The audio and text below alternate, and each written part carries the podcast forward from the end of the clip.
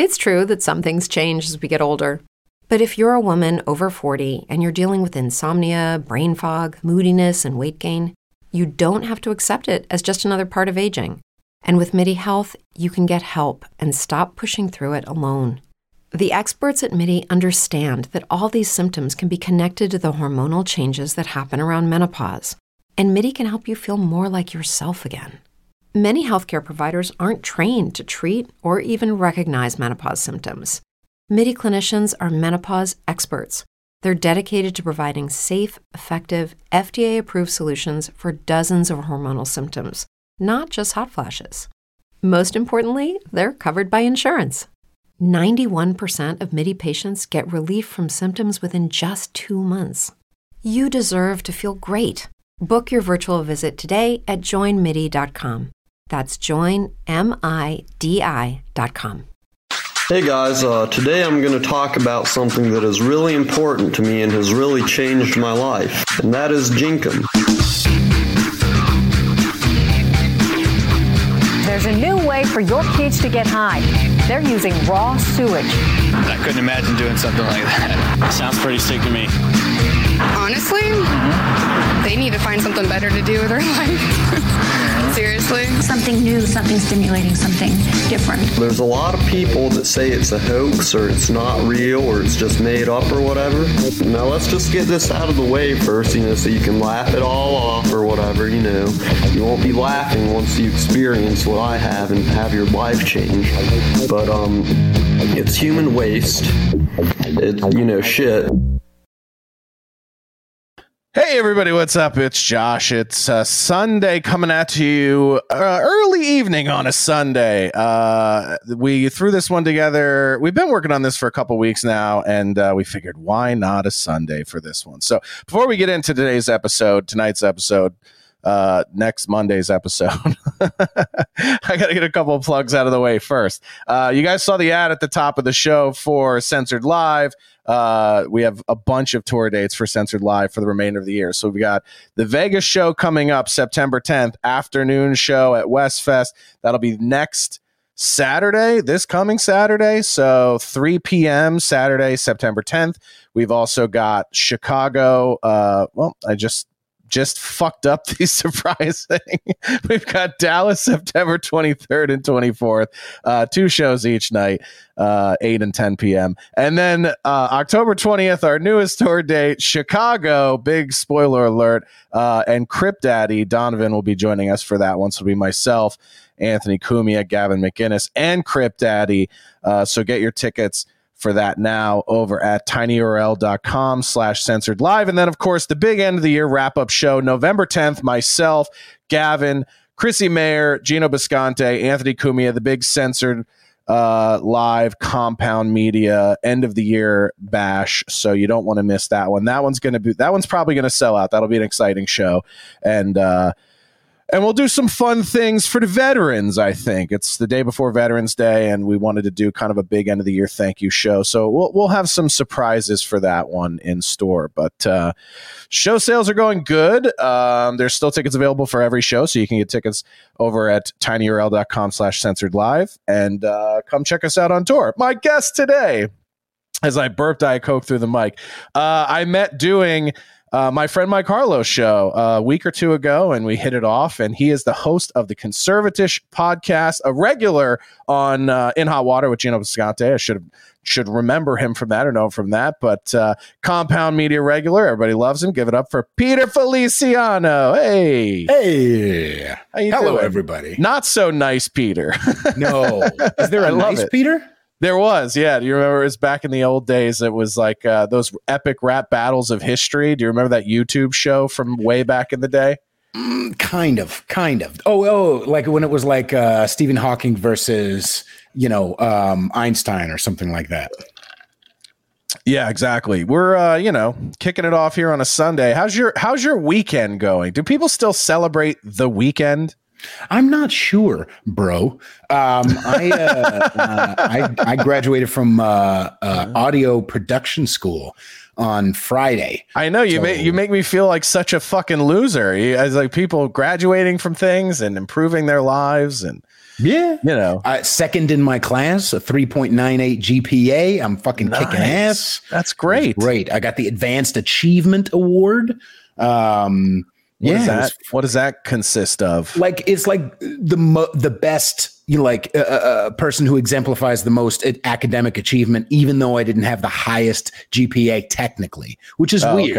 Okay. Is that their way? Is that the the school's nice way of being like, we thought you were way dumber award? Like, we thought you were way they, dumber, dude. The, whoever I've never met, because I went to school online. It was at the beginning of the pandemic that it started. It's all four years of college smushed into twenty-eight, twenty-nine months. Um, and I know I've never met whoever the valedictorian was, but I, I will find him and I will take his life because I worked three point nine eight. He's got a, you're telling me he's got a, a fucking four? Fuck that shit. This also, lies. I assume that on online in online college, on online or in online college, I don't know. I assume at online college, the valedictorian is just some computer program run by the school itself to siphon taxpayer funding and fake tuition money. Uh, exactly. Back into the system. So that's what I'm guessing is uh, is going on there. Yeah, it's bullshit. So yeah, engineer, well, you know, so now you're sort of like, now you've got sort of the certifications and the paperworks to be, correct. You know, producing music and the stuff you've been doing for a long time. Yes, sir. I've been singer-songwriter for a long time, wrote hook rappers for a few years. I'm like the half Puerto Rican Nate Dogg. Um, and then started Conservatish back in twenty eighteen, released my album, my first debut album, which is available everywhere, Peter Feliciano. Um, it's available. Uh, uh, I released that and then moved to New York. Yeah, and then go the here to your website. Oh, look at that. I got to plug up peter feliciano dot com. You can get albums and links to Conservatish and everything else there. And merch. Yeah, all kinds of crazy things. Um, and uh, but yeah, my uh, I moved to New York and then two days two days after I signed my lease, the city got shut down. I lost my job and it was the end of the world. So I'm like, oh, I guess I'll go to school. So now I've now I have certification, going to start working at studios in the area, hopefully producing people's music as well as my own, get a band together, start kicking ass and doing that. So what do you think about music these days? I, I've said on the show many times, and I'll see if you if you concur, but I've said many times that I feel like a big part of why we have such a culture war right now is that this is the first generation that does not really have a musical counterculture.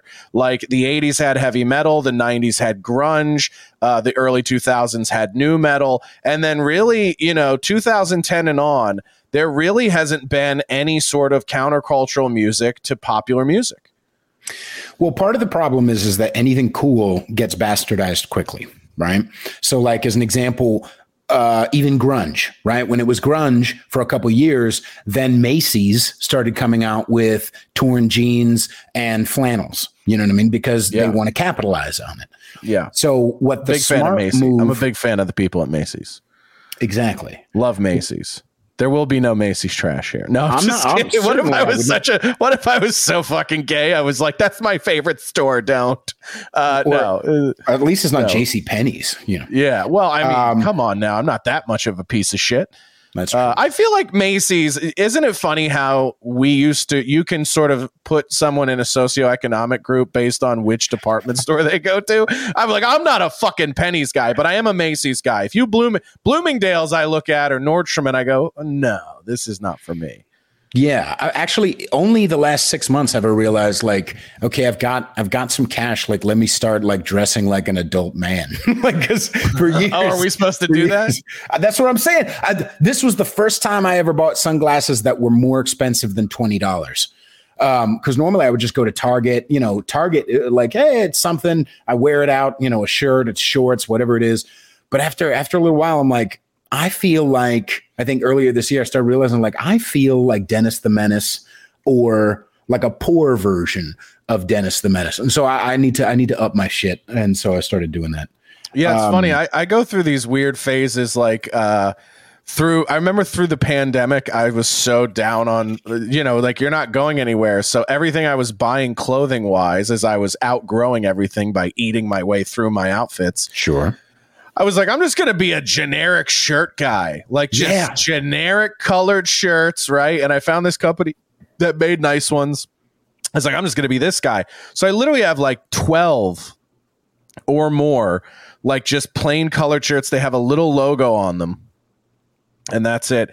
And then I was doing that for a while. And then I was like, I'm going to start wearing sports jerseys again. And then I was like, I am slowly deteriorating into a man who wears sweatpants out to dinner. And I was like, I cannot. I got to have something that pairs with a jean. And so a couple episodes ago, I had the founder of this company that I discovered like at the end of the pandemic uh, called Dixon Clothing. And I was like, oh, they actually make like nice looking stuff that's comfortable for big dudes.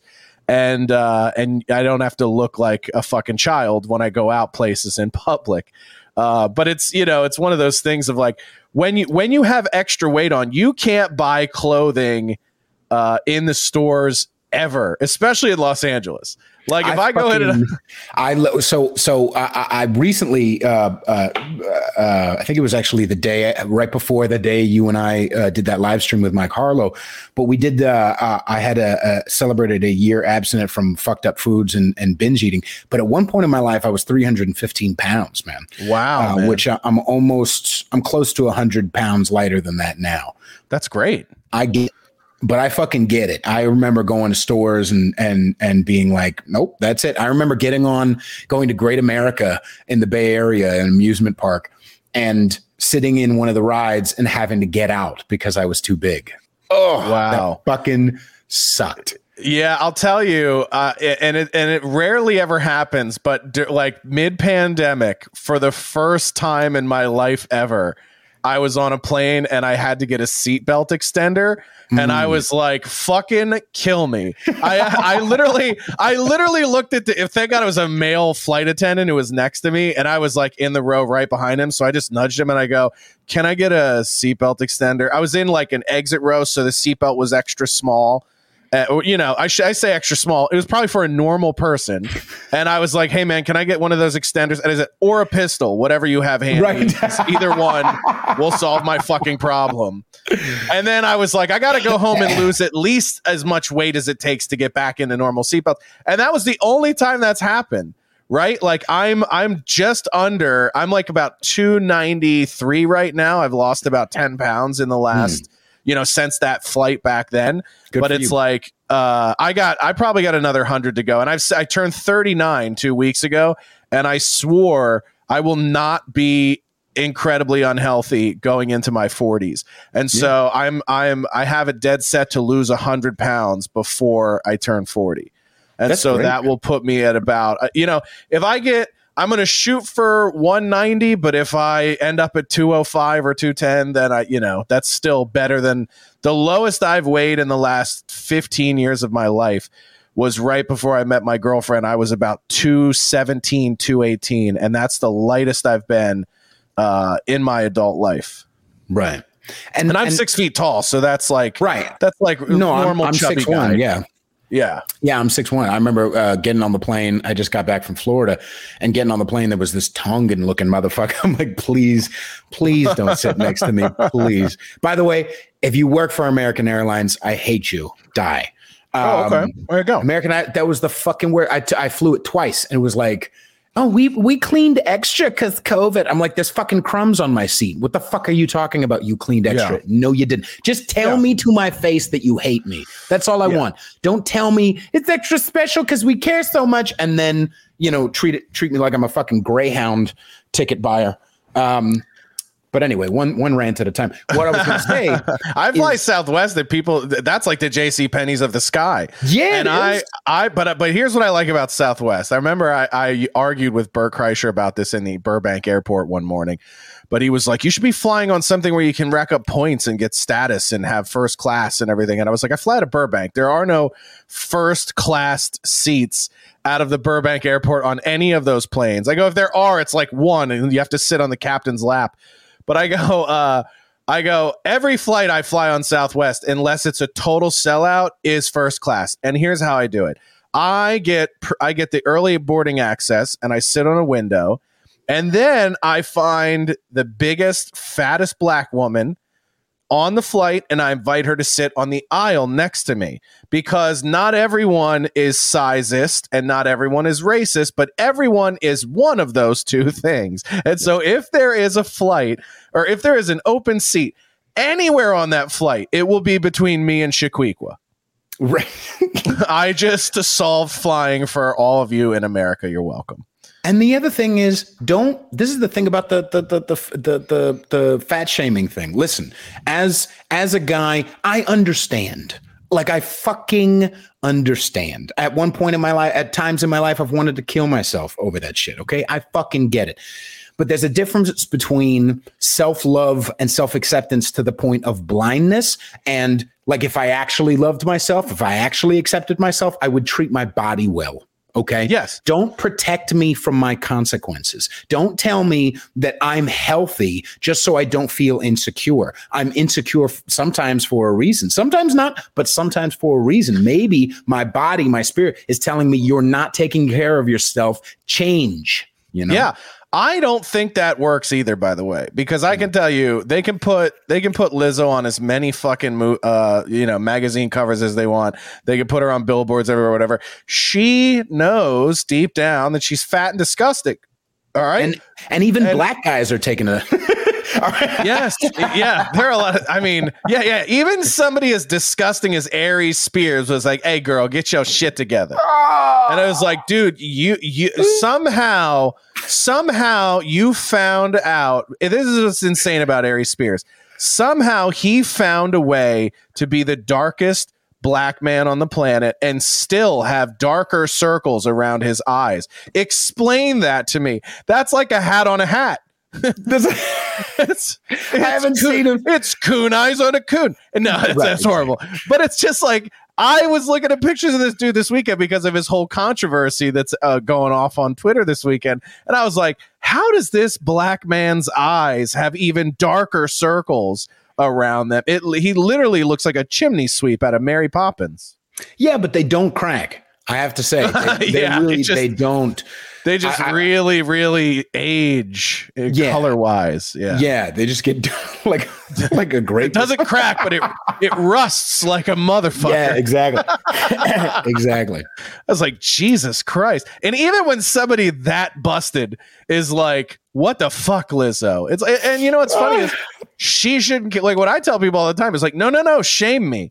It doesn't work enough, so you got to keep doing it more. Like I, I hope someday that I will be fat shamed in such a way that I turn into a guy who works out three hours a day instead of takes naps and becomes a Chris Hemsworth because I'm so insecure. I wish I cared more about my physical appearance.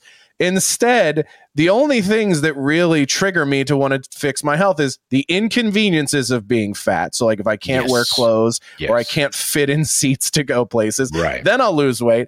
Or um, it's true that some things change as we get older. But if you're a woman over forty and you're dealing with insomnia, brain fog, moodiness, and weight gain, you don't have to accept it as just another part of aging. And with Midi Health, you can get help and stop pushing through it alone. The experts at Midi understand that all these symptoms can be connected to the hormonal changes that happen around menopause, and Midi can help you feel more like yourself again. Many healthcare providers aren't trained to treat or even recognize menopause symptoms. Midi clinicians are menopause experts. They're dedicated to providing safe, effective, F D A-approved solutions for dozens of hormonal symptoms, not just hot flashes. Most importantly, they're covered by insurance. ninety-one percent of Midi patients get relief from symptoms within just two months. You deserve to feel great. Book your virtual visit today at join midi dot com. That's join midi dot com.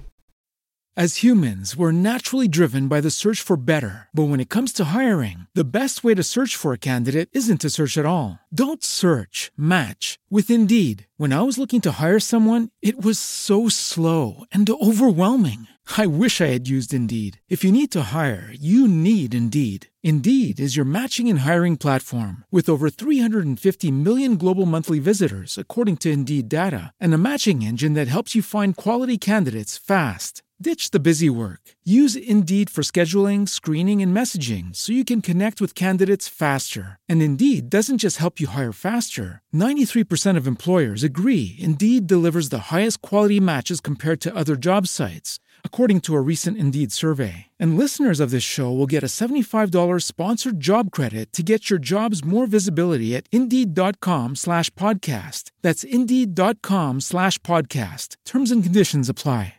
Or the physical feeling of like, oh, I'm out of breath going upstairs or something like that's right. Not okay. I need to be in better shape. Right. Then I'll then I'll work at my fitness. I wish I had the the insecurity around my physical appearance to the point where that was enough of a motivator. Like, I wish I gave a fuck about how I looked to that degree, but it's never. It's like, it's kind of weird, but it's like, it's never been that big of a differentiator. Like, but women have either found me attractive or not found me attractive. It has nothing to do with how fat I've been at different points in my lifetime. Does that make sense? It does. I will add this though. There, and there is something to be said for, I know it's trite, but the old confidence factor, right? So even mm-hmm. though some, some guys, Uh, uh, and I hated hearing this for fucking years. I hated hearing that, that like girls don't really care about your appearance. They just care about confidence. Well, fucking, if I lose weight, will I have more confidence? Yes. Well then, Pete, there you go. You know what I mean? Um, but I think people get, they get, they get confused. They try to keep the door so wide open for the fifteen pound overweight that they say three hundred pound overweight is fine. It's the same thing with fucking uh, abortion. They want to keep the door so wide open for a bitch who, you know, uh, who wants to take the morning after pill that they say, yep, kill them even after they come out of the womb. Yeah, well, that's, I mean, that whole thing is about, uh, that's really just about women wanting the ultimate final say. You know, it's, mm. it's not about anybody, because that's what's crazy is, even those women who are like pro, pro uh, choice, like severely pro, even ones who say they're, they're pro-choice with limitations. If you really press any woman who considers herself pro-choice, uh, at the end of the day, you go, okay, when is it not a child? Their answer will always be whenever the fuck I say it is. You know what I mean? Like, so most women who have that perspective, it's entirely about their own convenience. It has nothing to do with some sense of right or wrong. And if you if you really examine that, most of the women who are pro-choice live their lives in a way where there there is no moral code other than what's easier for them, what's convenient for them, and what gets them their way. I mean, but they're really like that. But why is that? If you scratch that, is insecurity. What if you scratch somebody trying to grab for power is usually because they feel powerless. Now, my yeah, thing is, is not are. because, no. right, but not because this, oh, they're women. This is where I'm trying to, right, uh, so they're dumb. But uh, the, the differentiation is not that they are powerless, but that they feel powerless. There's yeah. a difference there. Their perception is that I feel powerless in my life, whether it be around, you know, my daddy who touched my butthole when I was young or whatever stuff, uh, uh, uh, men, whatever. I feel powerless, so I'm going to grab for it wherever I can, and I'm going to use these black women to. Yeah, have you ever noticed that thing? Shout your abortion. That's it's never a black bitch. It's always a white motherfucker. It's yeah. always a, a white motherfucker because black girls, even though they get abortions at higher rates, uh, even though they get abortions at higher rates, they're not. You mean they cost them? It costs them more money. There's inflation in the black communities for well, abortions. Well, yeah, and also they go to the Macy's, uh, the J C Penney equivalent. You know oh, I mean? They go to yeah. the Penny's abortions. Where they go like, to the I got to bring a friend because it's a BOGO. Right. Oh. That's that's why they do more is because the discount happens if you get them in bulk. That's that. So they just there's a punch like, card involved. It's like Costco. It's like they don't want to buy thirty pa- thirty chicken breasts, but you know they have to. Right. Right. so so ultimately, it's like either either take care of that insecurity or or don't. But I remember having a a, a, um, a deep conversation about it where a woman who who is who is very liberal had a conversation with me and we talked about it. And, you know, th- this is why I love my fucking, you know, my show and, and, and a lot of other, you know, whatever. The idea that I use identity politics to try to kill identity politics. Right. Love so like when black when George that. Floyd, when George Floyd died. Um, uh, I, you know, everyone, eh, white people need to shut up, just listen to black people. And so I grabbed a shit ton of black conservatives and what about them? What about them? What about them? What about them? I'm using that cognitive dissonance to make these dumb white motherfuckers open their fucking ears. Okay. Besides the fact that I'm not fucking white. Okay. And yet other, the only people who have ever called me a Nazi are white boys. So fucking prize. And so I'm trying to use that same thing with, um, what, what kept my foot in the door with this woman to have this conversation about abortion is the fact that I've had so many pro-life women on my show. You know what I mean? Because they're like, if you don't have a vagina, you don't. I'm like, what about them? What about them? What about them? Yeah. And so, and so to have that conversation, she did in that conversation, she did uh, uh, uh, capitulate and say, like, I believe in pro-life, but she said, but I think it's one of, if, if a woman needs an abortion, it's a heavy, scary, fucked up, horrible decision to make. And I'm like, ah, now I didn't push, but I could have pushed. Why? Right. Why is it a difficult decision to make for a woman? Why is it a painful decision to make? Because it's a fucking baby, motherfucker. Because it's a fucking separate life from your life. Just because, as, as Patrice used to say, just because your body is the apartment building in which the baby is staying doesn't mean that you get to fucking kill it. Yeah, I said that. I said that un, uh, unknowing of the Patrice quote on a podcast like two years ago. I go, you know, landlords don't get to kill their tenants because they're an inconvenience to them, right? Like, yeah. you know, proximity doesn't remove. And I always, you know, the one easy way to kind of defeat people on that subject is, um, you know, people often will go through that, the morality question of like, you know, well, is it right or wrong to take human life or whatever? To me, it's more of a constitutional question of, you know, what is the promise of America?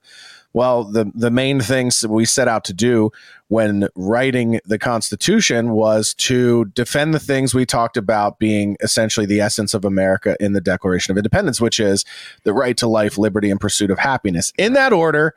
Right. So if if you're an American and life is the first right that our system of government is supposed to promise you, then our entire system of government is a failure if life is not protected, particularly that of innocent life. So uh, I always attack it from that perspective of I don't give a fuck what they do in other countries. In this country, we have a pretty solid foundation of what makes us us. And that's the first thing. It's the first thing on the list. Right. And so that to me is always the argument. I don't give a fuck about people's morality. I don't give a fuck about what they think is right and wrong.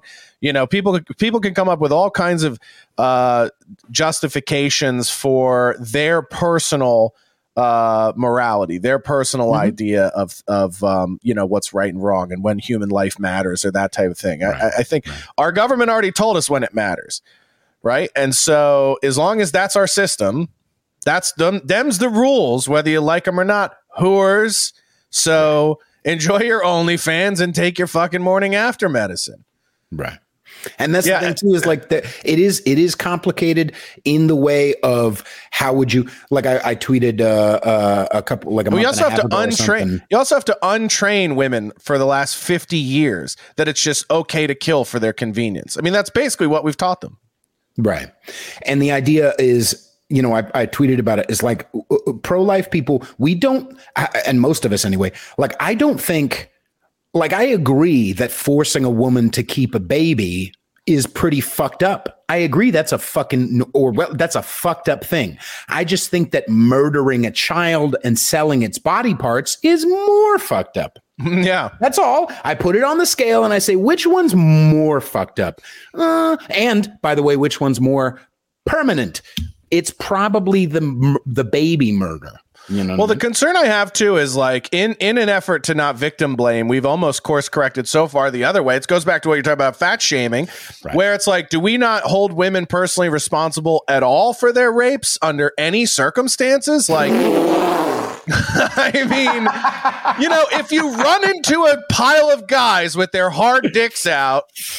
And you go, someone stuck me with one, you dumb bitch. That's kind. That one's on you. You know what I mean? But it's like we're so far removed from any semblance of victim blaming that a woman could literally run into a field of hard dicks and people will go, nobody. But that's not her fault, though, because those men shouldn't have been there hard like that. And they go, no, no, that's what a field of dicks is. It's a bunch of dudes laid out with hard dicks that look like, you know, amber waves of grain. It looks like a wheat field. The wheat's much thicker, it's harder, and it's Damn. filled with jizz. And right. if you run through that pussy first, you might get knocked up. And people go, that's not her fault, though. That's not, she's not allowed to just run through a field of dicks. She can't just, She can't frolic. Women can't frolic now. Okay, that's what twenty twenty-three is. Women can't frolic through a field of cocks. That's what I appreciate. Like- I was just in Austin, or I'm in Austin now. I moved here a couple months ago, and I and I uh, I was at the Domain. Um, and there was this fucking delicious broad walking around with her ass almost hanging out, and I di- and I I appreciated it. Me and the dude I was with, and, and another and a and a girl, we all appreciated the sight, right? And then I realized what I like, why it felt different, is that in San Francisco, same thing happens. In New York, ass cheeks all over the place. The difference is, and especially with white broads, there's this also an added, there's there's that, there's that I'm going to show you my body. And then there's an added air of, but you better not look if I don't want you to. You know, yeah. that's that's arrogant, ladies. That's arrogant. And that's fucking mean. OK, because the same animus, just because um, an ugly motherfucker on a bus, right, says, hey, baby, you look good, like, ah, well, guess what? The same thing. If Brad Pitt did it, you wouldn't go, ah, you'd be like, yeah, mm. you don't. You don't even try to understand. Try, girls, to understand that that animus is just the same in, in Brad Pitt as it is in the ugly homeless guy. Okay? Yeah, and that's why that's why a guy like Leo will never be Me Too'd. Like, Leo could literally beat a woman to death with his hog, and they'd just be like, you know, what a lucky gal. There's what still some lucky... women. I, there's still some black women who are like, "Ooh, Chris Brown, he could beat the shit out of me any day." But, oh, all you know. the time, mm-hmm. all the time. There's no back when I used to rideshare drive. I uh, a couple times late at night, I drove people mm. to Chris Brown's house, uh, and they were always women, and they were always bangable. And by the way, uh, I drove. Uh, two times Chris Brown's house when I had a black car, so I was driving like, you know, higher tier rides. And I, I used to joke when I had that, when I was doing that for like a year and a half, that I was basically pussy delivery. Yeah. I was like Uber Eats, but for pussy. Yeah. Uh, because if you drive a black car in L A after the hours of ten p.m., like I would drive from ten till like four in the morning to do over late night airport runs, overnight airport runs or whatever, when other limo services weren't running as many cars. Um, You could make more money that way. And I was just pussy delivery for every rapper and B-list celebrity in L A. So I got to see a lot of these dudes' cars and stuff, or houses and, and cars and mansions and everything and the shit right. that they had. Right. And uh, yeah, no shortage of, of fresh pussy going to Chris Brown's house. No. Um, at all, by the way. And they, you know, they weren't like the busted last ones on the block who were just like, I'm the only one who's still okay. Right. You know, with with what he did with Rihanna, they're all fine with it. As long as you have enough money to change their comfort and their standard of living, they will look past anything.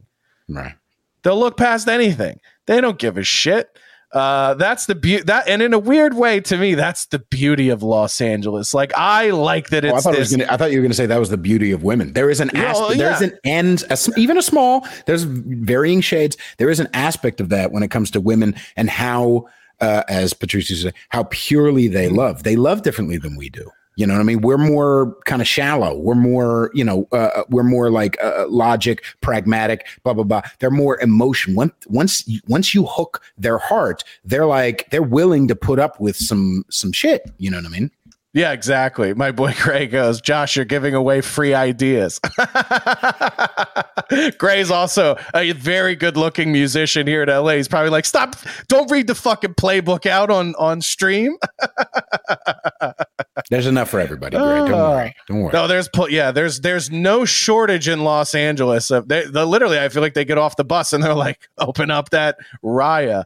L A uh, is the absolute worst place in the fucking world. Like, like, like. I understand you live there, right? Well, you live in yeah, Burbank. Yeah. Okay, I got it. Yeah, yeah, I live in Burbank, so, not not so, L A proper, but but like, still, it, it it's it's. It, I've heard good things about certain areas. Someone said Santa Monica's not horrendous, or is, uh, uh, let me. It depends it. on what your definition of horrendous. Okay, is, here's right? my definition of horrendous. Yeah, plastic. Plastic yes. and full of shit, and plastic and full of shit and self-important. If Red Hot Chili Peppers make one more fucking song about California, um, I swear to God, I'll beat them to death. Uh, that's in, what the fuck is wrong? Like, I get it. You really like California again with the insecurity thing, right?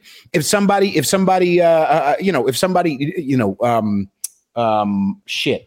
Like when I make fun of being myself for being bald, it doesn't bother me because I enjoy being bald. And so the, yeah. the with my fans and my followers, we all make fun of like, you know, bald people will rise again, you know, like, you know, don't make fun, you know, follically challenged, you're, you know, bald shaming, shit like that, right?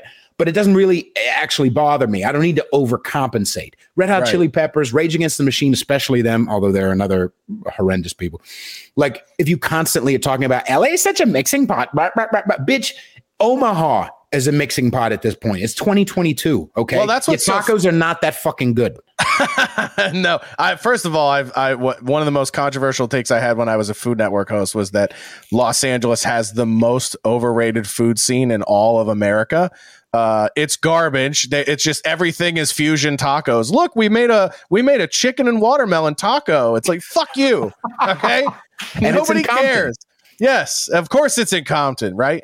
Uh, that's like a big thing now. Vegan restaurants in Compton. That'll fix it. Yeah, they yeah, still yeah. hand out. They still give out guns at the end of every meal. That's right. Maybe a bigger problem, but.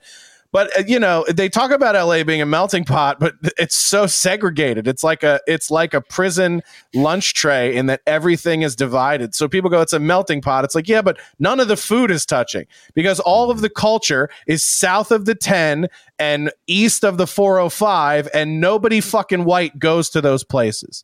Right. You know what I mean? And so right. it's like. Uh, they talk about it being a melting pot and that it's great and everything else. And it's just from behind their glass. So I'll tell you, like the L A that I love, I like the cultured parts of L A. I like Boyle Heights. I like East L A. I like South Central. They're real fucking places with real people. I don't like Brentwood. I don't like the vat. Like I don't like places where white people just pretend that they're living in a city. Uh, right. And it's like, you know, even where I live in Burbank, there's a lot of culture here. Like we're, you know, we're basically sandwiched between heavy Latinos to the north and a shit ton of Armenians directly to the east. And then, yeah. And then, and then, uh, and then it's like all of the pretentious Los Feliz hippie douchebags are directly to my south. But our neighbor, even like our building, our building is like super diverse, Latino, black, um, you know, Middle Eastern, what it's, we got a little bit of everything in our building. So it's like, you know, this, this idea that the, the people generally that talk about how much L A is a melting pot live far away from the parts of the pot where shit actually melts together.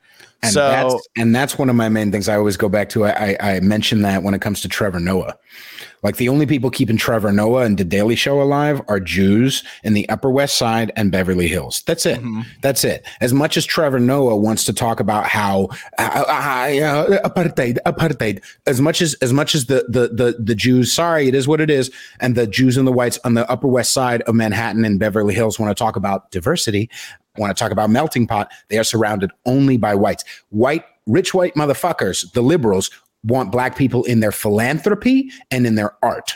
They do not want them in their streets. They want them working at Starbucks. And that's, oh, see, I have a black friend. He serves me a latte. Like, they follow a black motherfucker on Instagram. They don't actually like the actual everyday experience of a real motherfucker who doesn't have white skin. It's just an yeah, actual reality. I, I don't want to spoil this bit uh, on, on the pod, but anybody who comes to these shows for the rest of the year are going to see this bit. But I basically do a bit where I talk about the fact that uh, uh, I don't like the current model of black people. I miss the old version. Uh, but I don't use those words exactly. And it's kind of like a twist on, you remember the old classic Chris Rock bit? Yeah. Where he favors one but hates the other. Well, yeah. I actually favor the one that he hated. I understand. Uh, and so, and I, yeah. and listen, I, I'm not going to get kicked off YouTube right now, but in the fucking act, in the stand-up bit, I go all the way for it using the language and everything. So it's like, uh, it's, and we'll see how it plays. Like, it's a pretty new bit. I haven't done it on stage yet, but I'm kind of excited, but it is the truth. It's just like every black person, uh, I grew up with, um, embraced being black, embraced their own culture. And that was what made them cool. And there's this like weird kind of new, upper middle class L A New York black person whose whole identity is we're just as good at being white as white people. And it's like, ew, dude, that's not uh, like equality was that your culture didn't make you a second class citizen. it, equality is not you adopting our culture and going to like fucking Stanford and coming back and being like, look, we assimilated. Like, what are you, a Stepford wife? Like, keep your own culture. Be proud of the things that make you different from us. That was what was fucking cool. And now, like, I had this guy Bertrand Cooper on my podcast a while back, and he wrote this whole thing about the problem with the diversity push in Hollywood is that it's not actual diversity. It's just black people who went to Stanford and Harvard and Yale and all these other places who have been Uh, part of upper middle class wealthy black families for two, three generations now. Right. And then there's it's almost like further tokenism. You're it's not getting tokenism. any. Right. It's further tokenism. And it's it's the same thing that actually old version, the old version of black people used to. They used to complain about this shit. And I would kind of I mean, I wasn't really plugged in enough to politics at the time. But those of us like on the right or whatever, we would kind of roll our eyes. Right. Yeah.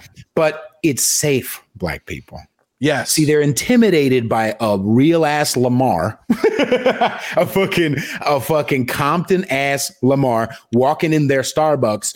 Oh my God, he's gonna fuck my wife. I'll jerk off, but he's I'm gonna he's gonna fuck my wife and he's gonna take right. my money. He's gonna make me feel emasculated, and so I I, I I don't feel comfortable, right? So I'm gonna I'm gonna I'm gonna give these I'm gonna give these black people, or really it's white people with black skin. Right. Painted fucking whatever. I'm going to give them a job so I can feel good. I can tell the investors I'm all good. I can tell the advertisers we're all good. We have enough minorities. We check the box. Money, please. Power, please. Yeah. Clout, please. Right. And and it's the same thing as Trevor Noah. Do you think anybody black? As humans, we're naturally driven by the search for better. But when it comes to hiring, the best way to search for a candidate isn't to search at all. Don't search, match with Indeed. When I was looking to hire someone, it was so slow and overwhelming.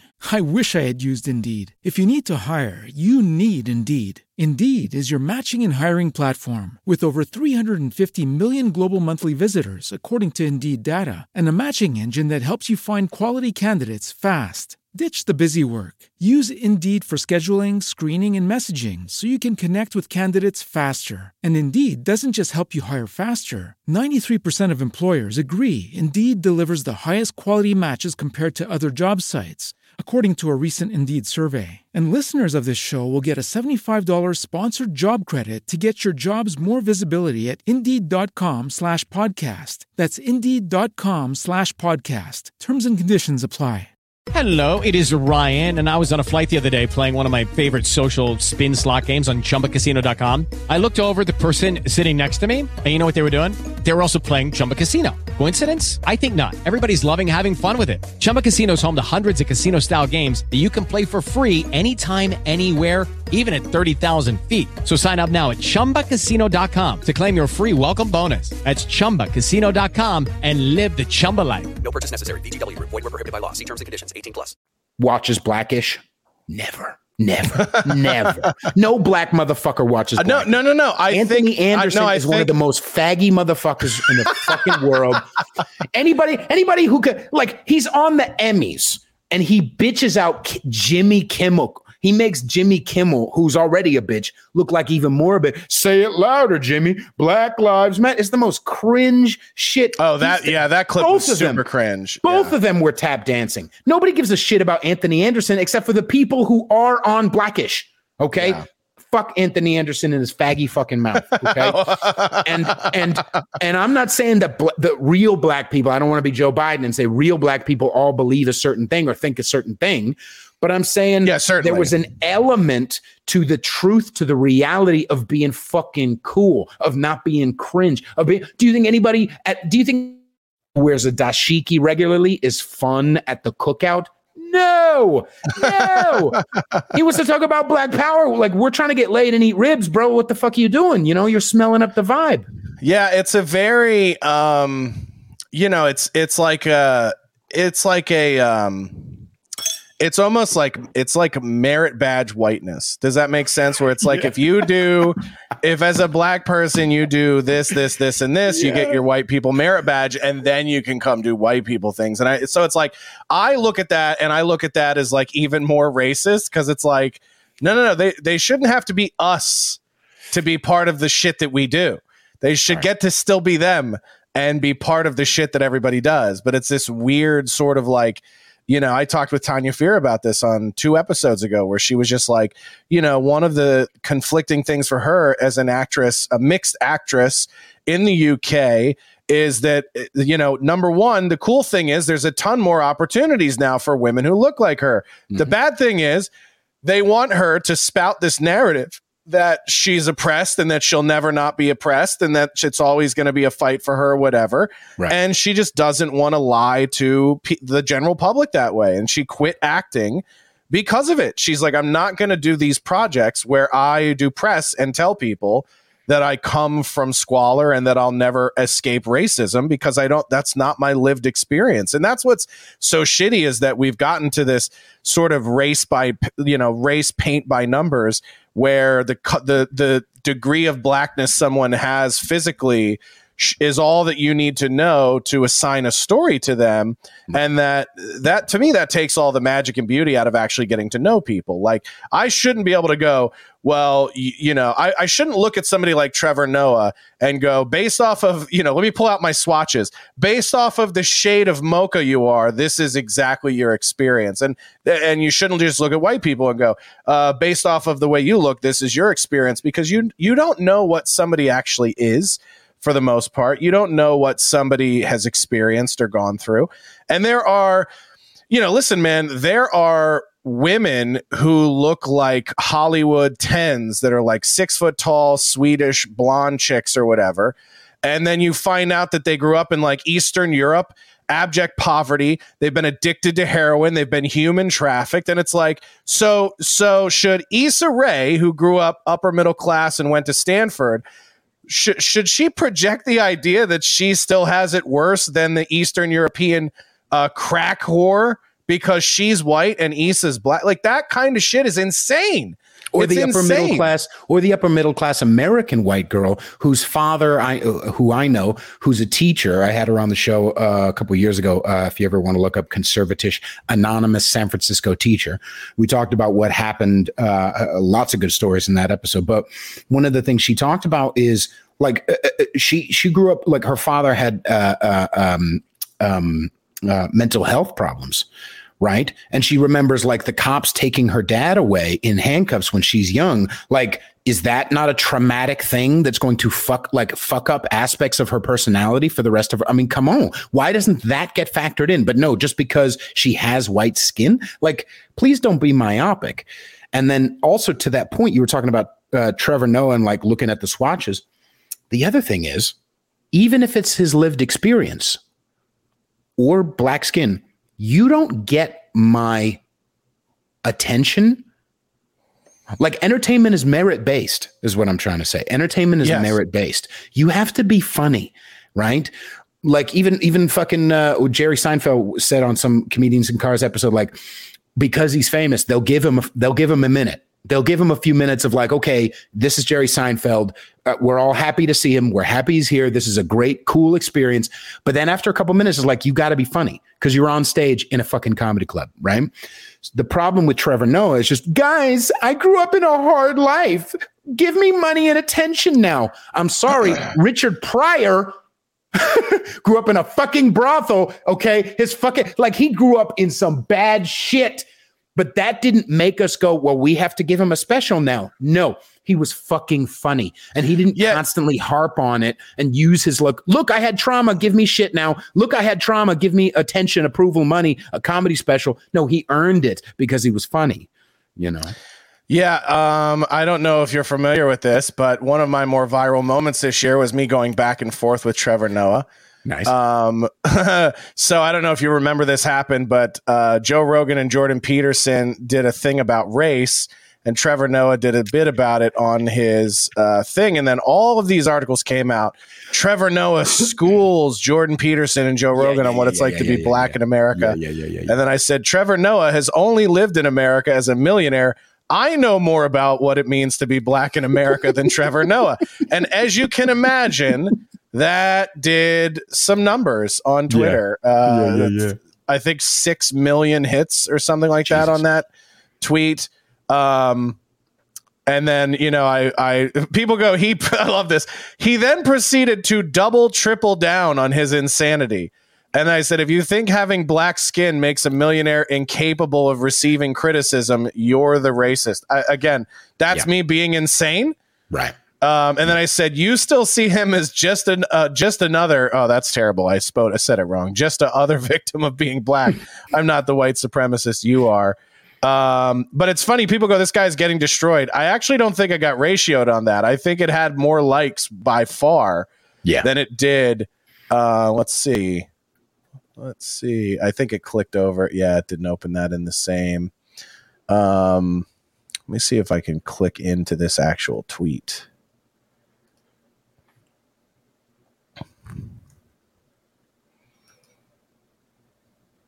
Hmm. There we go. Uh, no, no, it got more. It did get ratioed. it did oh, I'm get not ratioed. Seeing it. Uh, oh, it's in a different tab. I got to switch the tabs here. Come on, that. Josh. Get it together. You know, listen, man, I'm not, Jesus you know, I'm, I'm doing my best here. What do you want from me? Uh, let's see. Chrome tab. There we go. Here it is. Yeah, this did get ratioed. three thousand four hundred seventy-one quote tweets to two thousand five hundred eighty-eight. Ah, dreads. Uh, but I think a lot of the quote tweets were actually um, were actually positive. And I'm not logged in here, so I can't see my analytics on this one. Meh. So anyway, um, right. Yeah, it's uh, it's fun. It's fun to see. You know, the responses that I got to that from a lot of people. But, you know, generally, the funny thing is, is the only people who I felt like were really mad at me on that were other black celebrities mm-hmm. who are probably accustomed to being called out for the same thing mm-hmm. and white celebrities. There were a shit ton of black people in the comments like, yo, for real. D- yep. And d- let's not pretend this motherfucker is funny. And and so I was trying to see if that article, I thought that article would show. He actually said something back to me. He said... Um, if saying the N-word on Twitter makes you more black than me, then you definitely win. And I was like, yeah, here's the difference. It actually probably bothers people more when you say it than when I say it. Because when I say it, people know that I'm being hyperbolic and insane. Yes. When you say it, you're saying it because you think you can say it, and that actually doesn't even sound good. Like, he had a bit where he he like built up and built up and built up to him saying the N-word um, in his special. And it's more cringe than any fucking white dude saying the N-word in their special ever that I've right. ever heard.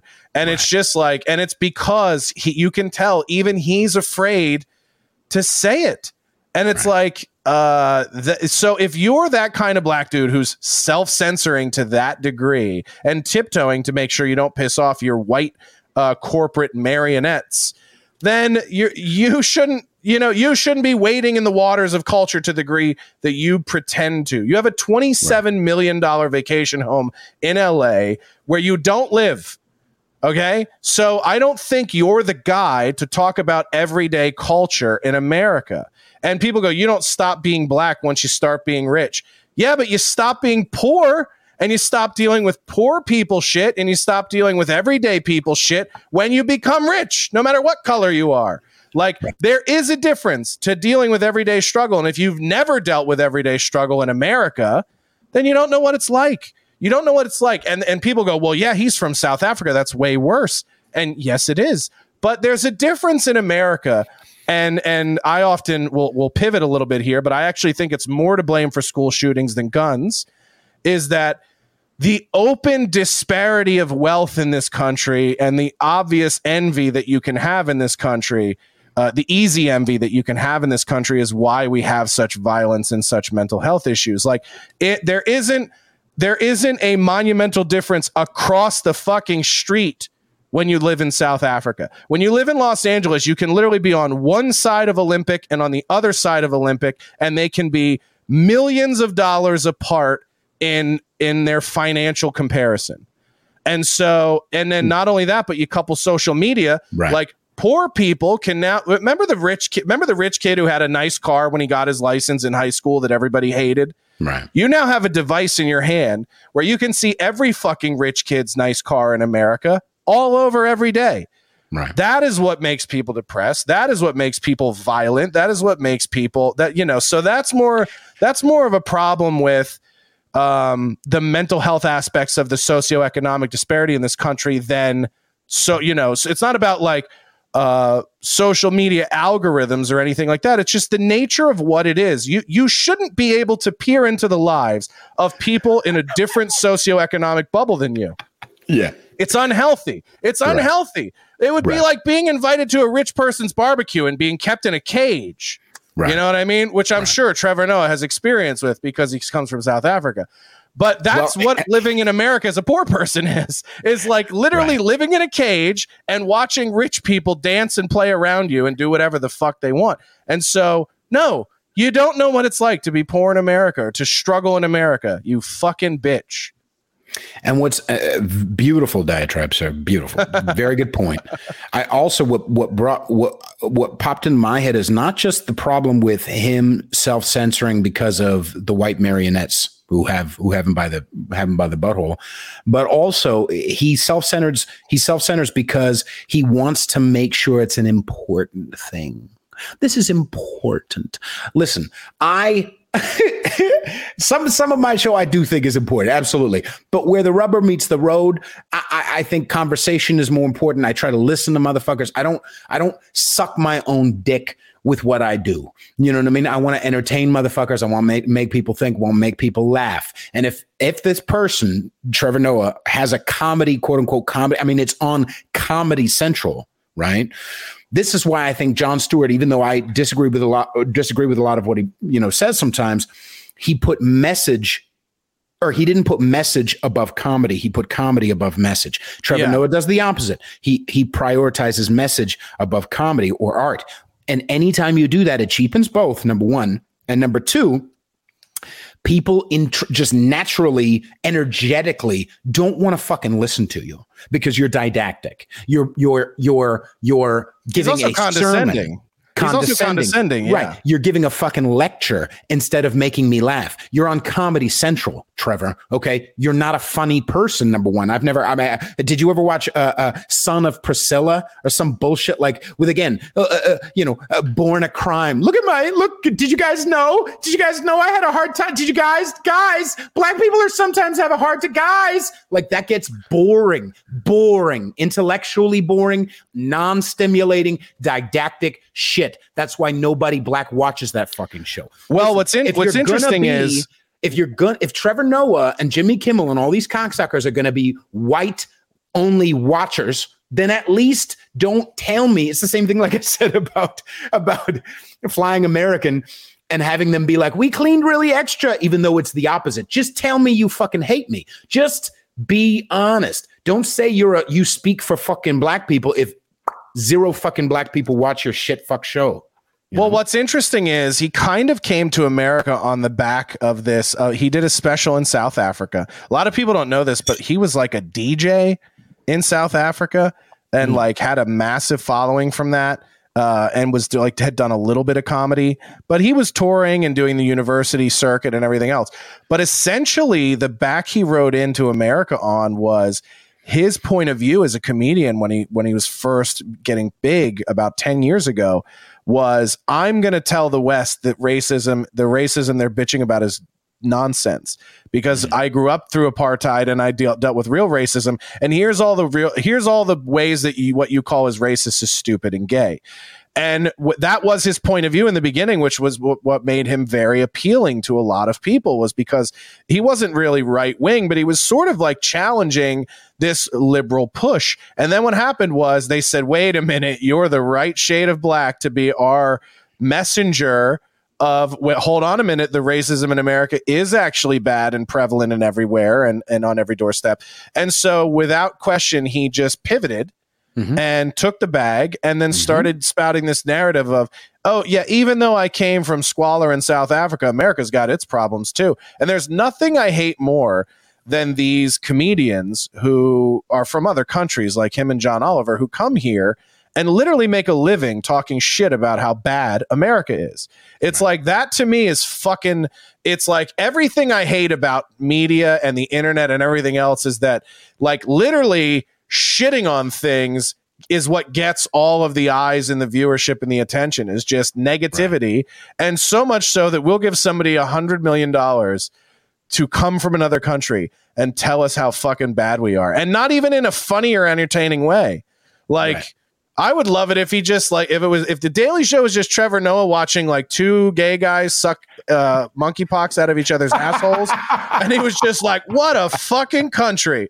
That would be fine. That would right. be entertaining and hilarious. Like, right. you know, like right. you're at this, you're on safari and you're peering out over the bus, but it's like, To, but to talk about talk about the systems, how America is oppressive when you are the beneficiary of those systems, is just so fucking tone deaf. And the fact that you would do it as a black person, to me, is fucking traitorous to your race. And and it's similar. It's exactly what Patrice said. Golden handcuffs.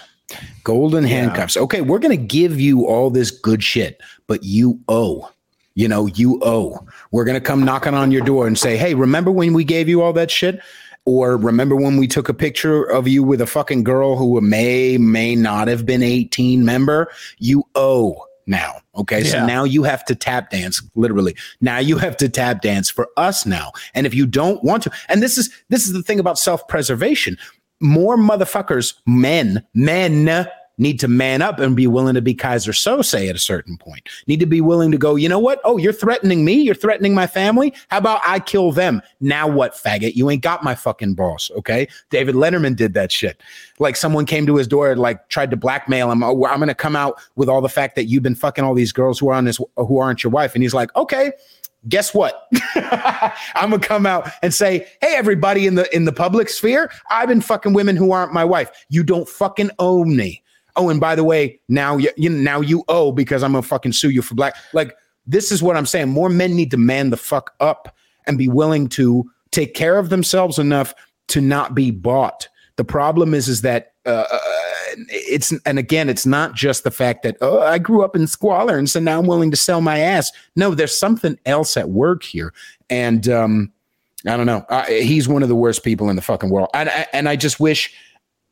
As humans, we're naturally driven by the search for better. But when it comes to hiring, the best way to search for a candidate isn't to search at all. Don't search, match with Indeed. When I was looking to hire someone, it was so slow and overwhelming. I wish I had used Indeed. If you need to hire, you need Indeed. Indeed is your matching and hiring platform, with over three hundred fifty million global monthly visitors according to Indeed data, and a matching engine that helps you find quality candidates fast. Ditch the busy work. Use Indeed for scheduling, screening, and messaging so you can connect with candidates faster. And Indeed doesn't just help you hire faster. ninety-three percent of employers agree Indeed delivers the highest quality matches compared to other job sites, according to a recent Indeed survey. And listeners of this show will get a seventy-five dollars sponsored job credit to get your jobs more visibility at Indeed.com slash podcast. That's Indeed.com slash podcast. Terms and conditions apply.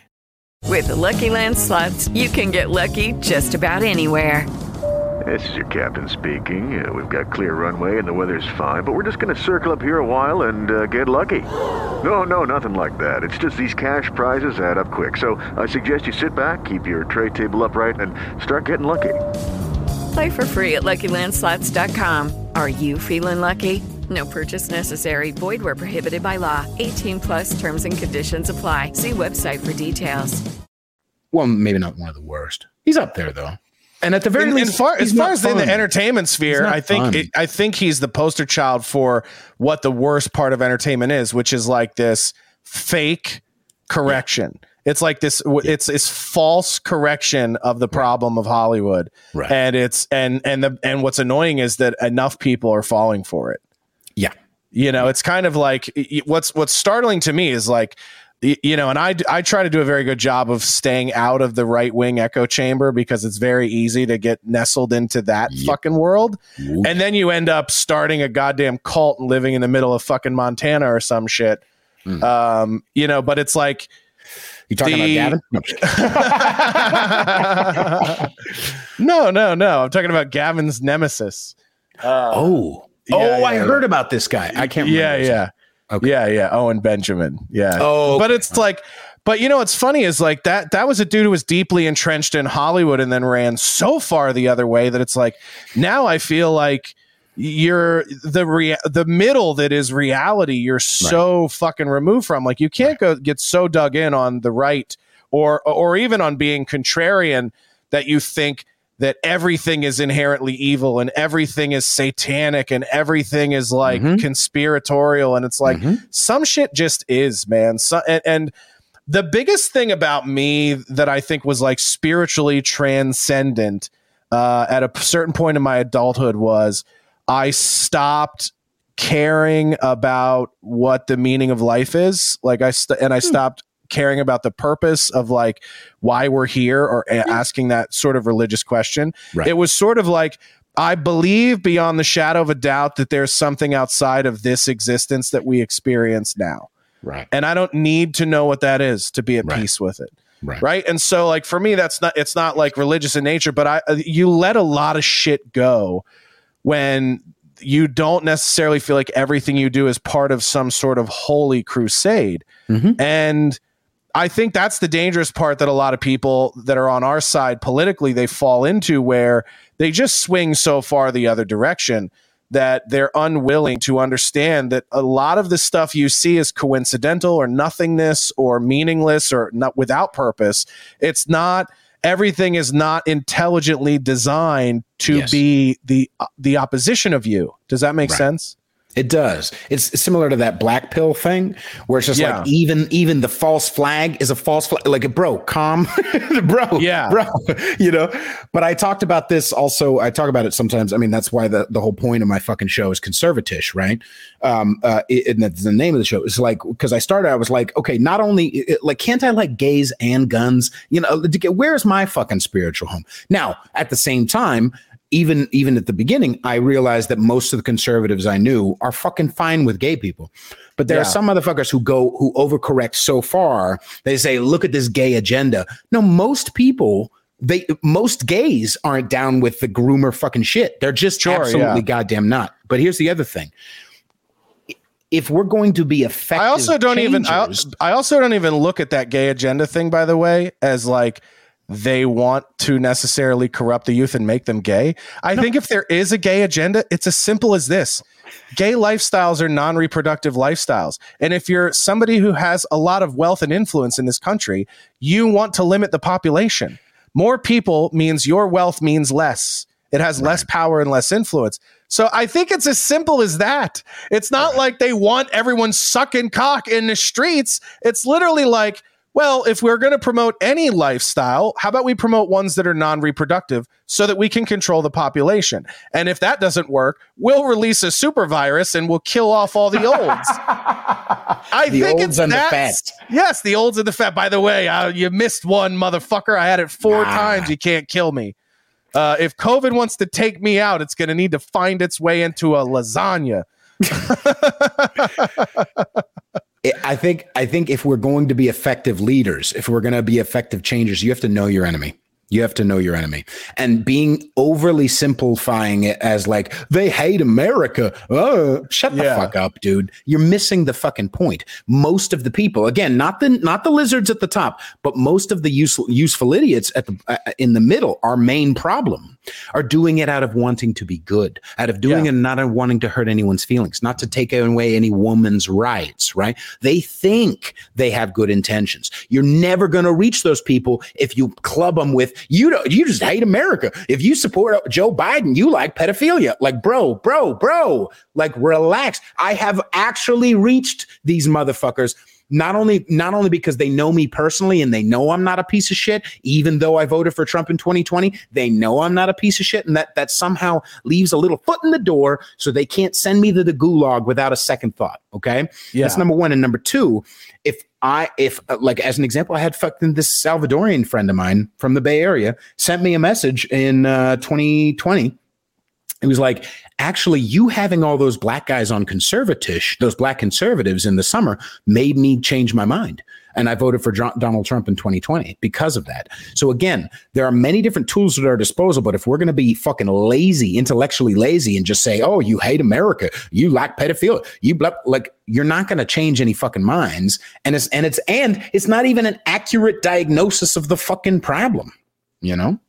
Yeah, I agree with you too. I think it's, um, you know, I, I think it's, I think what, what both sides love to do is sort of like reduce uh, their opposition down to like the lowest denominator, right? right? And they just go like, well, everyone on the right is like toothless rednecks and everyone on the right. left are like, you know, upper class yuppies. But I think you're right. I think, I think ninety percent of the people in the middle, like, and, and they could be left or right or center or whatever, they're people that just don't want to, the, their only interaction with any of this stuff is like wanting to be nice and not hurt people's feelings.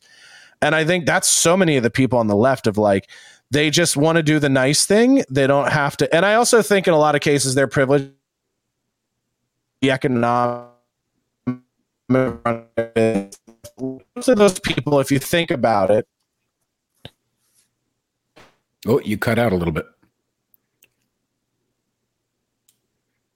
Uh-oh.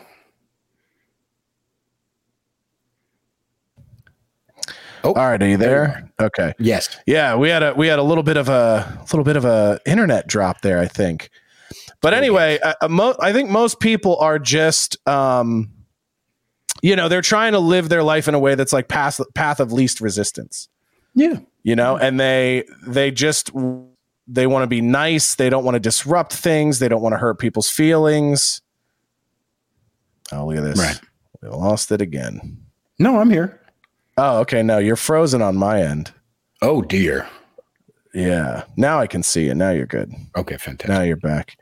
Um, but yeah, so they're just, uh, you know, I, I think a lot of people, and then I think what they're realizing is that that niceness is now being taken advantage of by their own political side for mm-hmm. their motivations and gains. And so I think like part of the problem, like part of the way the right fixes this is they have to be willing to let the left go, our bad. We didn't know they were going to try to do all this shit yep. on top of our niceness.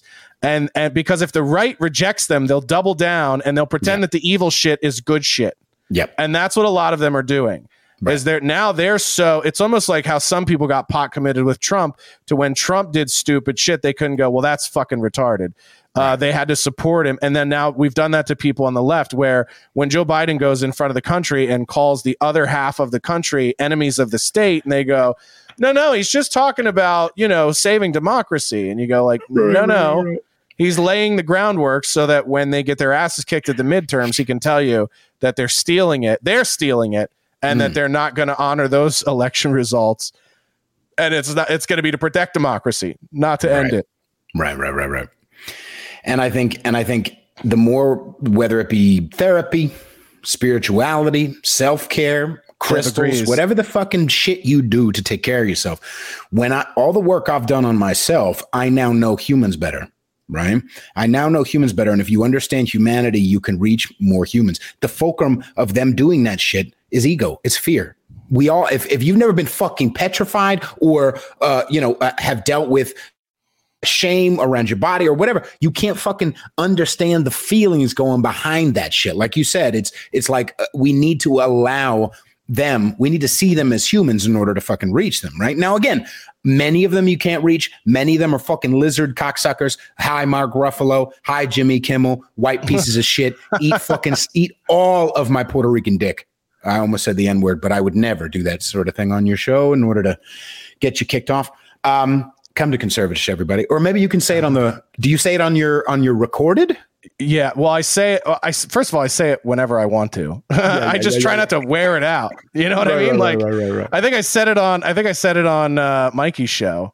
Yeah. But I try. I try not to say it on other people's show, and I also try not. I try to like you know. I, I don't want it to lose its magic when I drop it, right? That's true. Um, That's true. I I try to I try to use it sparingly. It's like arrows right. in a quiver, you know. Right. I don't. If I just be blasting them everywhere, I got to go pick all those arrows up all the time. And you don't want to be that white guy who's walking through the yard looking for all of his ends. Like, ah, I think I threw one over here. I think I threw one at this family earlier. I think it landed maybe. Most of the time, it. most of the time when I say it, I'm ranting about white motherfuckers. Oh, That's I really know. what it is. Um, is shit fuck dum dums like Mark Ruffalo and, and Jimmy Kimmel. So anyway, to I wish I could say it, well, I wish I could say when I use it, I'm not often talking about black people, but I usually am talking about black people. I gotta be honest. I gotta be honest. And it's but it's usually in a it, usually it's in a way that it's like you're disappointing me. Like it's yeah. not it's not yeah. in like a racist like de- de- dehumanizing way. It's sort of right. just like a ah come on, you know what I mean? Well, it's like.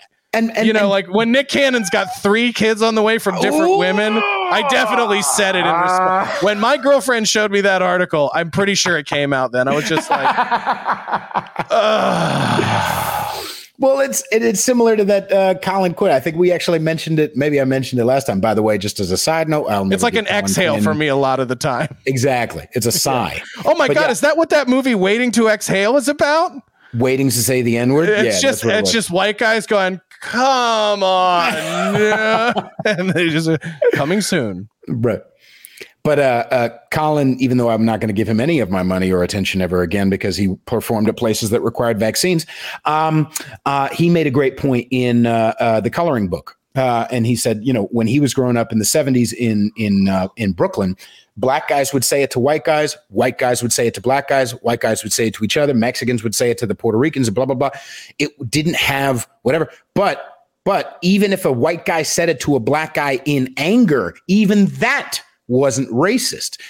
It didn't denote racism because, again, I, I always go to this idea. If I get in a car accident with a motherfucker who cuts me off and we get out and we're yelling at each other and we're it's getting heated and blah, blah, blah, blah, blah, we're getting in each other's faces on, we're gonna, am I going to call him, you stupid doo-doo poop face, you're a jerk poop, I hate you and you're dumb and I don't like your face? No, I'm going to no. go for the big guns fi- f- word-wise because I'm trying to hurt his feelings, okay? Yes, you're, that's yes, you're gonna, context. Yes, you're going to call him a gook and a chink because that's what he is because it's a traffic accident. And that's what is driving motherfucker. But like uh, this is what I'm saying. I w- I'm going to go for the big guns, and that I'm sorry, I'm sorry, I'm sorry. Denote it's totally racism. wrong for me to say that. Totally wrong for me to say that.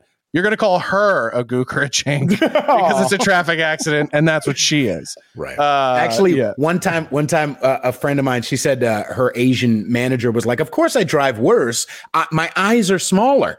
I can't yeah. see. All the, it makes it makes sense. They don't have sense. a peripheral vision. It I also think sense. that's why they're more studious. They have nowhere to look but forward.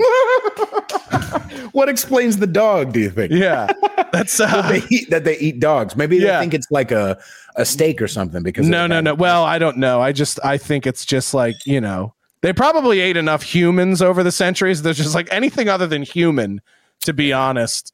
Um, is fine at this point. That's what I, that's why I think is like, uh, that's one thing I liked about the show Fresh Off the Boat, but I never felt like it went far enough where, uh, where there, there would be these things. I'm like, what do you mean you're gay? You're not gay, no straight. You, you study, you have a school. Like, right, right, right. You are student. That's what you identify as, you student.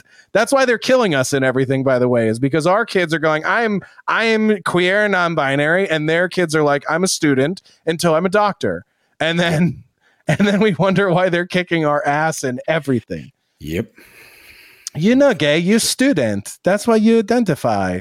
Uh, I, and it's okay for me to do the voice because I'm not also doing the eyes. You can do one, but not both. You see what I mean? You can go. You, you, have you met? Have you met Mark Hughes? No, comedian I don't think from so. Canada, fucking hilarious motherfucker. He's a friend of mine. Love him to death. He's been on uh, In Hot Water as well. Um, um, but like he, he, we always talk about how the N word is the most fun word to say, the f- most fun not. But Asians are the most fun to make fun of. Of course, yeah, absolutely. It's yeah. oh, it's, it's, it's oh so my god, yours much... is fantastic. Well, you know what it is. You know what it is, is Puerto Ricans Puerto have Ricans, almond eyes. Yes, Puerto Ricans have the ability to go Filipino almost immediately.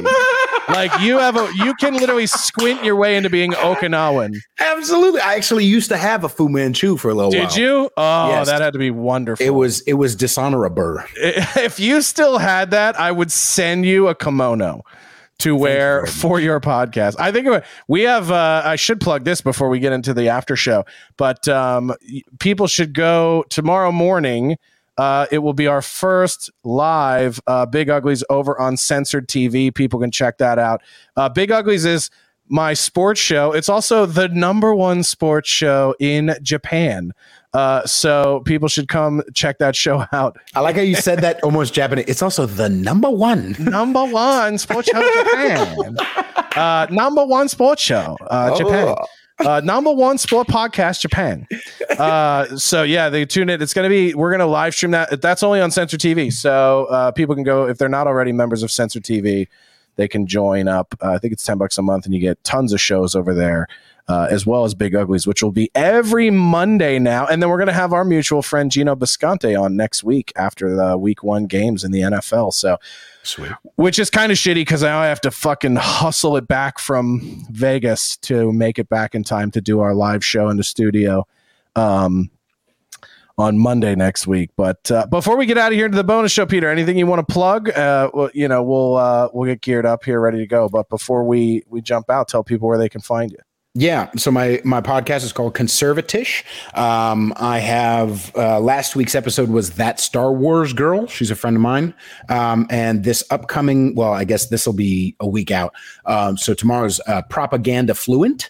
Uh, we talk about uh, she's a, a student of history and propaganda. And we talk about the details, um, especially the details of Joe Biden's speech and uh, and how to change people's mind. It's a great episode. Um, so I've got new episodes every week. And then in a couple of weeks, I'm going to have a new uh, cover song coming out. So that's going to be on my YouTube. Um, all my links, peter feliciano dot com or Linktree. Um, and you can find me on Instagram at Peter underscore Feliciano. Uh, that's all. There you go. Uh, guys, you can catch the full episode here only on rockfin dot com. Otherwise, uh, you can get all the bonus content, including the talking shit portion of the show, which is what we're about to jump into, uh, over on my Gumroad. Go to josh denny dot gumroad dot com. It's like Patreon, but for the canceled. We canceled few, right? And uh, people can come over there and you can pay whatever you want. You can pay a dollar a month. You can pay ten dollars a month. You can pay two thousand dollars a month uh, to get all of my content there ad free, including uh, my old T V show. You could check episodes of that out there as well. That's the only place you can get it since I am, uh, uh, what's the word? I've been disowned. I've been uh, regrettably platformed by my former employer, the Food Network. So uh, you can catch, platform. yeah, platform. Yes, uh, I am. I am. If you they have iron platform. Chefs, I am a aluminum chefera. Uh, I had to. They. I had to pack my knives and leave. Uh, oh. That's. They actually. That would have been nice, by the way. Food Network. If you would have just sent Padma out, and she would have. Please pack your knives and go. Then I could have been like, all right, that's fine. Uh, at least the fact that you let me pack my knives and go and I can like, you know, give the camera the middle finger on the way out. And then, you know, there's always there's always uh, Last Chance Kitchen. Anyway, guys, uh, come on over to the uh, come on over to Rockfin. You can watch the full episode or uh, you're going to have to wait a week. It's that simple.